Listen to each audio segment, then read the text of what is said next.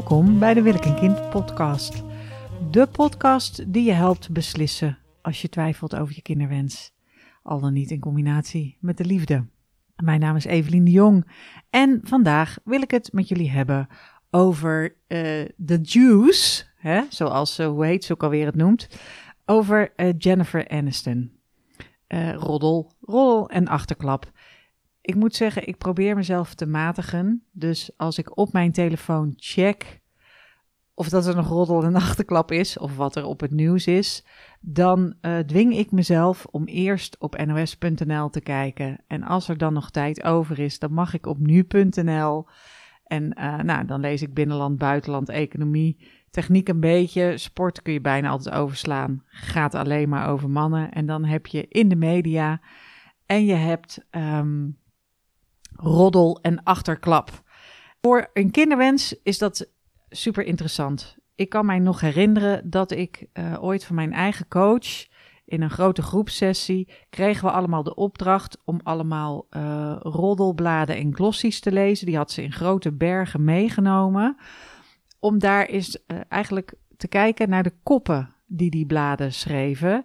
En daaraan te leren van, hé, hey, wat maakt nou dat je iets wil lezen? Welke woorden gebruiken ze? En ik weet nog dat ik uh, in die sessie kwam op het woord gezinsgeluk.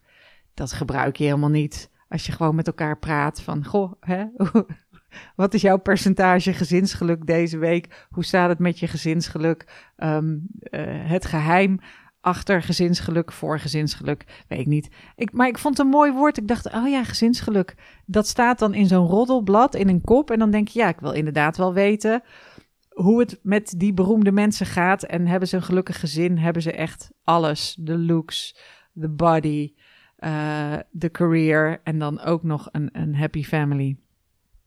Nou is uh, Jennifer Aniston beroemdheid uit een tijd dat, we nog, dat er nog geen sociale media was. Ze heeft tien jaar lang in Friends gespeeld. En uh, even een persoonlijke noot. Mijn eigen lief, de man van mijn dromen, van mijn leven, mijn, mijn, uh, um, nou, mijn significante ander, is ongelooflijk groot Friends-fan. Ik zelf niet zo, maar mijn vriend heeft alle dvd's van Friends... En hij heeft ze allemaal meerdere keren bekeken. Dus voor tien jaar aan Friends afleveringen heeft hij allemaal gezien. En nog tref ik hem wel eens aan. Uh, en dan denk ik, wat staat er nou op de beamer? En dan is het Friends. Nou, en een van de knapste meiden in Friends is uh, Jennifer Aniston. We wilden allemaal wel Jennifer Aniston zijn. Ik weet even niet meer hoe ze in Friends heet. En wat ik mij ook nog kan herinneren, is dat er geschreven werd over of Jen wel of niet zwanger was. Uh, had ze nou een babybump? Had ze nou een relatie? Ging het nou goed met de relatie? Ging het slecht met de relatie? Was het alweer uit? Was ze zwanger? Dat ging zo ver, dat is eigenlijk jaren hield dat aan. En in haar tijd, dus voordat de sociale media er was, het lijkt net, nu ze er zijn, social media, alsof het nooit anders is geweest. Maar we hebben natuurlijk pas sinds 2000 zijn er een beetje mobiele telefoons en hebben we overal een device in onze hand uh, waar nieuws op binnenkomt. En die social media, die uh, veranderen dat ook weer. Die maken, sommige sterren zijn nog steeds super groot, larger than life. Maar er zijn ook influencers en mensen die hun eigen imperiumpje opbouwden. En, en, en klein, het is een soort conglomeraat van allemaal verschillende eilandjes met sterren geworden. Maar Jennifer Aniston was een ster toen er maar enkele sterren schitterden aan het firmament. Sorry jongens, even een slokje water. Mm. En daar werd zoveel over geschreven, over geroddeld, dat zij een ongelooflijk goede open brief in de Huffington Post plaatste. Als een reactie daarop. En um, uh, ik weet niet, volgens mij was de titel No, I'm not pregnant. I'm fed up. Dus nee, ik ben niet zwanger. Ik ben het beu. Ik ben het helemaal beu. Uh, dit was in 2016, dus dat is alweer acht jaar geleden. Ik ben het helemaal beu hoe we met vrouwen omgaan, hoe mensen met mij omgaan. En uh, in een interview dat afgelopen week in november 22 uh, verschenen is, vertelt ze erover dat ze in die tijd bezig was met IVF. Maar dat wisten we toen niet. We waren toen allemaal aan het gissen. Ik ook. Want nou, daar kom ik later op terug. Maar is dat informatie die ik nodig heb in mijn leven? Is zij een rolmodel? Uh, moet ik het willen weten? Of moet ik me daar juist afzijdig van houden? En voel ik me niet te goed voor dit soort uh, crappy? Um, nou, dat is niet echt, echt, echt de keiharde nieuwswaarde. Uh, heeft het niet. Het is juice, het is juicy, het is sappig. Maar haar brief was een terechte tirade. Het was een terechte tirade en ik denk dat veel vrouwen daarop aansloegen, omdat ze zei: we moeten ophouden met het doen alsof de waarde van een vrouw alleen maar uitgedrukt wordt in is ze wel of niet getrouwd, heeft ze wel of niet een partner en is ze wel of niet moeder. Zij werd de verpersoonlijking van een vrouw die niet in die categorie viel, terwijl ze eigenlijk heel erg ook het imago had van het buurmeisje, het lieve buurmeisje, um, een leuke, sympathieke dame niet, niet te sexy, maar wel aantrekkelijk. Maar, maar, en, en geen bimbo, maar ook niet uh, uh, hyper intelligent. Het was gewoon een leuke, sympathieke vrouw.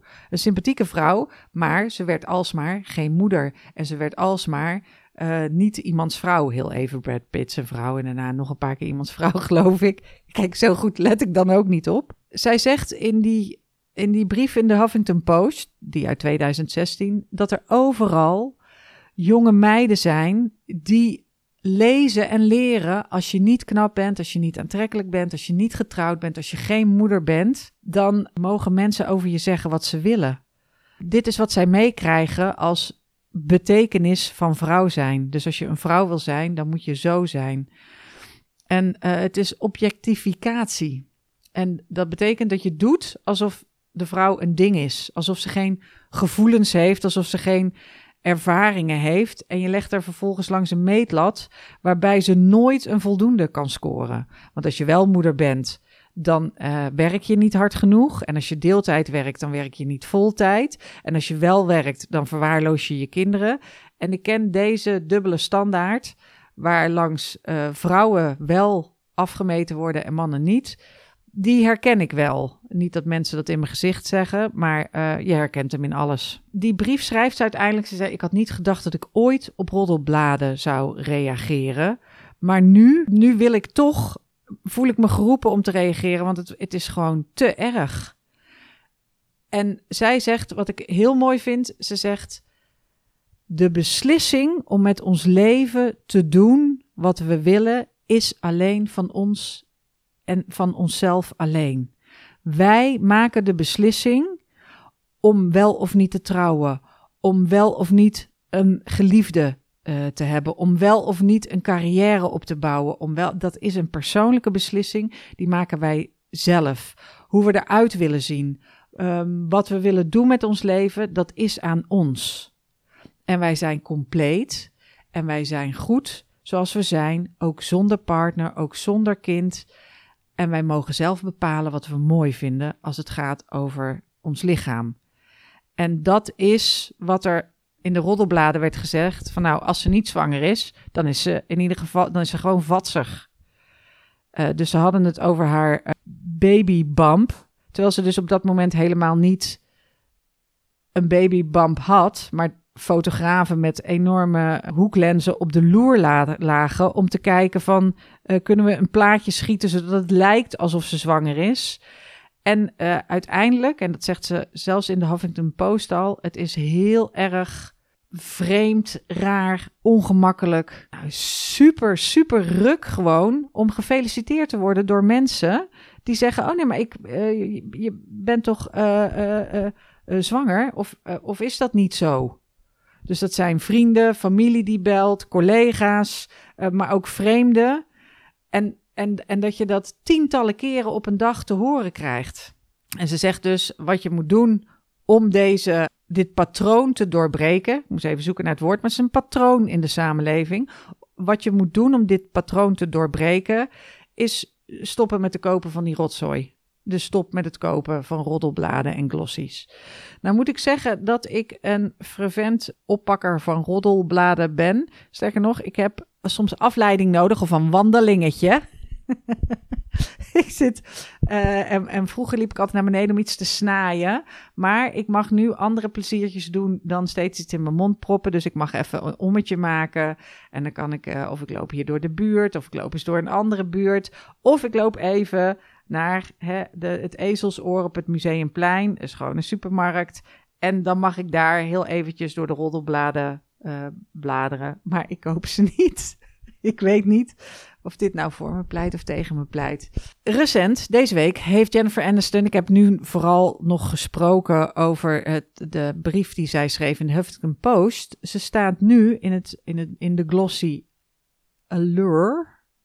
Allure, ik weet niet hoe je het uitspreekt. Allure. Allure, maar dan op zijn Amerikaans. Um, en daarin vertelt ze heel moedig over hoe het toen was toen al die roddelbladen dat over haar schreven en iedereen daar helemaal op gefocust was en ze felicitaties kreeg van vreemden en bekenden. Ze was op dat moment bezig met proberen om zwanger te worden, maar dat is, dat is uiteindelijk niet gelukt. Dus ze was vergeefs bezig met hormonen spuiten, met injecteren, met eicellen oogsten, met operaties ondergaan. Met, ze wilde heel graag moeder worden en ze heeft er alles aan gedaan. Maar het is niet gelukt. En daar is ze heel verdrietig over geweest. En dus eigenlijk ook nog mentaal mishandeld door iedereen die die roddels verspreidde en daaraan aan bijdroeg uh, uh, dat dat sappige nieuws overal gelezen werd en gedeeld werd. Uiteindelijk zegt ze in, in dat stuk, vraagt de interviewer aan haar ik heb er een link gedeeld op mijn LinkedIn. Dus als je het wil zien, dan moet je even op mijn LinkedIn gaan kijken. Ik heet gewoon uh, Evelien de Jong. Wil ik een kind staat er ook ergens nog wel bij als je op LinkedIn kijkt. En dan heb ik een opiniestuk over dit stuk geschreven. Er zijn twee dingen die me opvallen in dat interview. Nou, eigenlijk drie. Wat een killer body, om maar mee te beginnen. Spectaculaire foto's, vrouw van 53, die een haarproduct verkoopt. Wat ik ook heel goed vind. Dus ze heeft gewoon de eigen economische agenda. Ze heeft natuurlijk fantastisch haar, Jennifer Aniston. En het komt nu voorbij door billen inmiddels. En op veel van die foto's heeft ze niet veel meer aan dan vooral dat haar. Dus dat is de reden dat ze, dat ze interview geeft. De interviewer vraagt haar: hoe zou je dit uh, hoofdstuk in je leven noemen waar je nu in zit?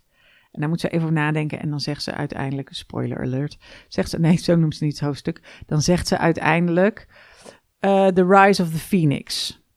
Dus dat ze herrezen is uit de as als een phoenix en dat er dus een nieuwe, verbeterde, uh, gegroeide versie van haarzelf degene is die nu de controle heeft over haar leven. En ze zegt ook, wat ik heel hoopvol vind voor iedereen die nu worstelt met zijn vruchtbaarheid of twijfelt aan zijn kinderwens. Ze zegt, ik, toen ik erin zat en het heel graag wilde en het niet lukte en ik niet uh, en er allemaal mee bezig was, nu heb ik er vrede mee. That ship has sailed. Ik kan het achter me laten. En um, ik, ik heb mezelf weer herpakt en ik ga nu door met mijn leven. Wat het, dat is het andere wat me opviel, is dat ze zegt dat ze het jammer vindt dat ze nooit eicellen in heeft gevroren. Omdat dat toen in de tijd, en dat kan ik mezelf ook nog wel herinneren, ik ben zelf 49, Jennifer Aniston is 53. Maar toen wij 35 waren, toen had je het nog niet zo over eicellen invriezen. Dat is eigenlijk net als die sociale media een, een technologische vooruitgang, waarvan als hij er eenmaal is, kan je hem niet meer wegdenken. Maar toen in de tijd was dat helemaal nog niet usance. Dus dat werd helemaal nog niet zoveel gedaan. En het invriezen van eicellen is natuurlijk ook nog eens ontzettend kostbaar. Zowel in geld, maar ook in je gezondheid. Je moet hormonen spuiten, ze moeten die eicellen oogsten. Het is een serieuze operatie die je moet onder, ondergaan, een punctie. Dus het is niet dat is niet iets wat allemaal vanzelf zomaar eh, goed gaat. En ik las ook vanochtend in de krant over embryodonatie. Het gevaar dat hierin schuilt, maar daarover schrijf ik dus op LinkedIn meer. Het gevaar dat hierin schuilt is dat met die technologische vooruitgang het nooit stopt. Er zijn altijd nog dingen die je kunt proberen. En dat is niet zo erg, want als je het dan de middelen hebt en, en, de, en de stamina, de, de, de gedrevenheid om het alsmaar te blijven proberen, dan, dan is het fijn dat je die mogelijkheden hebt. Maar het betekent ook dat als je ervoor kiest om niet daar gebruik van te maken, dus om niet je eicellen in te vriezen, wat voor Jennifer en voor mij helemaal niet een keuze was, omdat de optie toen nog niet zo wijdverbreid leefde.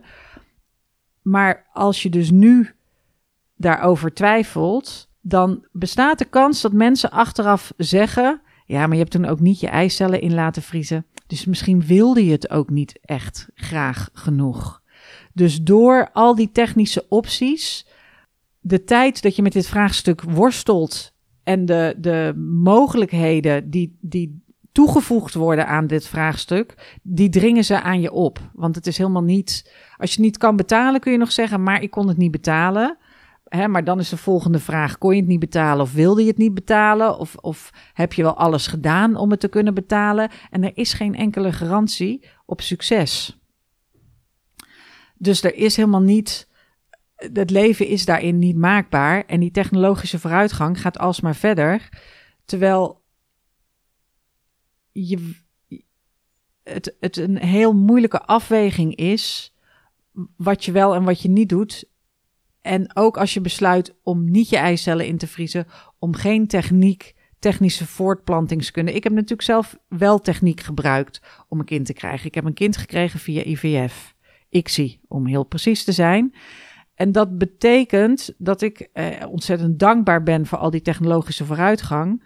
Maar iemand die heel verdrietig kinderloos is en niet aan IVF wilde beginnen, heeft recht op haar eigen verdriet. Dat is wat ik probeerde te zeggen. Het maakt dat mensen kunnen zeggen: Oh, maar uh, mag je. Daar mag je dan wel verdrietig zijn als je niet alles hebt gedaan wat je kon doen. Als je niet alle wegen hebt bewandeld. Als je niet. Waarom was je te moe om, om in die medische malle molen te stappen? Wilde je het dan wel echt? Nou, dat heeft dus niet iets met elkaar te maken. En het feit dat die optie er is, daarmee word je ook gedwongen om te overwegen. En daarmee kunnen mensen een gewicht hangen aan. Heeft ze er wel alles uitgehaald of niet? Nou ja, dit naar aanleiding dus van het interview uh, van Jennifer Aniston op LinkedIn. Mijn LinkedIn vind je uh, een link naar dat interview en ook een link naar de brief die ze in 2016 schreef in de Huffington Post. En ik vind vooral het zo ongelooflijk moedig en uh, krachtig dat ze zich zo kwetsbaar opstelt en dat ze haar verhaal deelt en daarmee ook heel veel mensen inspireert. En ook aan mensen laat zien: nee, zelfs als je helemaal een beroemde wereldster bent, dan nog krijg je niet alles wat je wil. En um, nou, het is een must read. En de foto's zijn ook echt aan je, om, om je aan te vergapen. En uh, nou, bestel natuurlijk allemaal de haarlotion want uh, hoe kom je aan zulk haar anders? en het is goed dat als vrouwen uh, economisch zelfstandig en onafhankelijk zijn en fucking veel geld verdienen. I love it.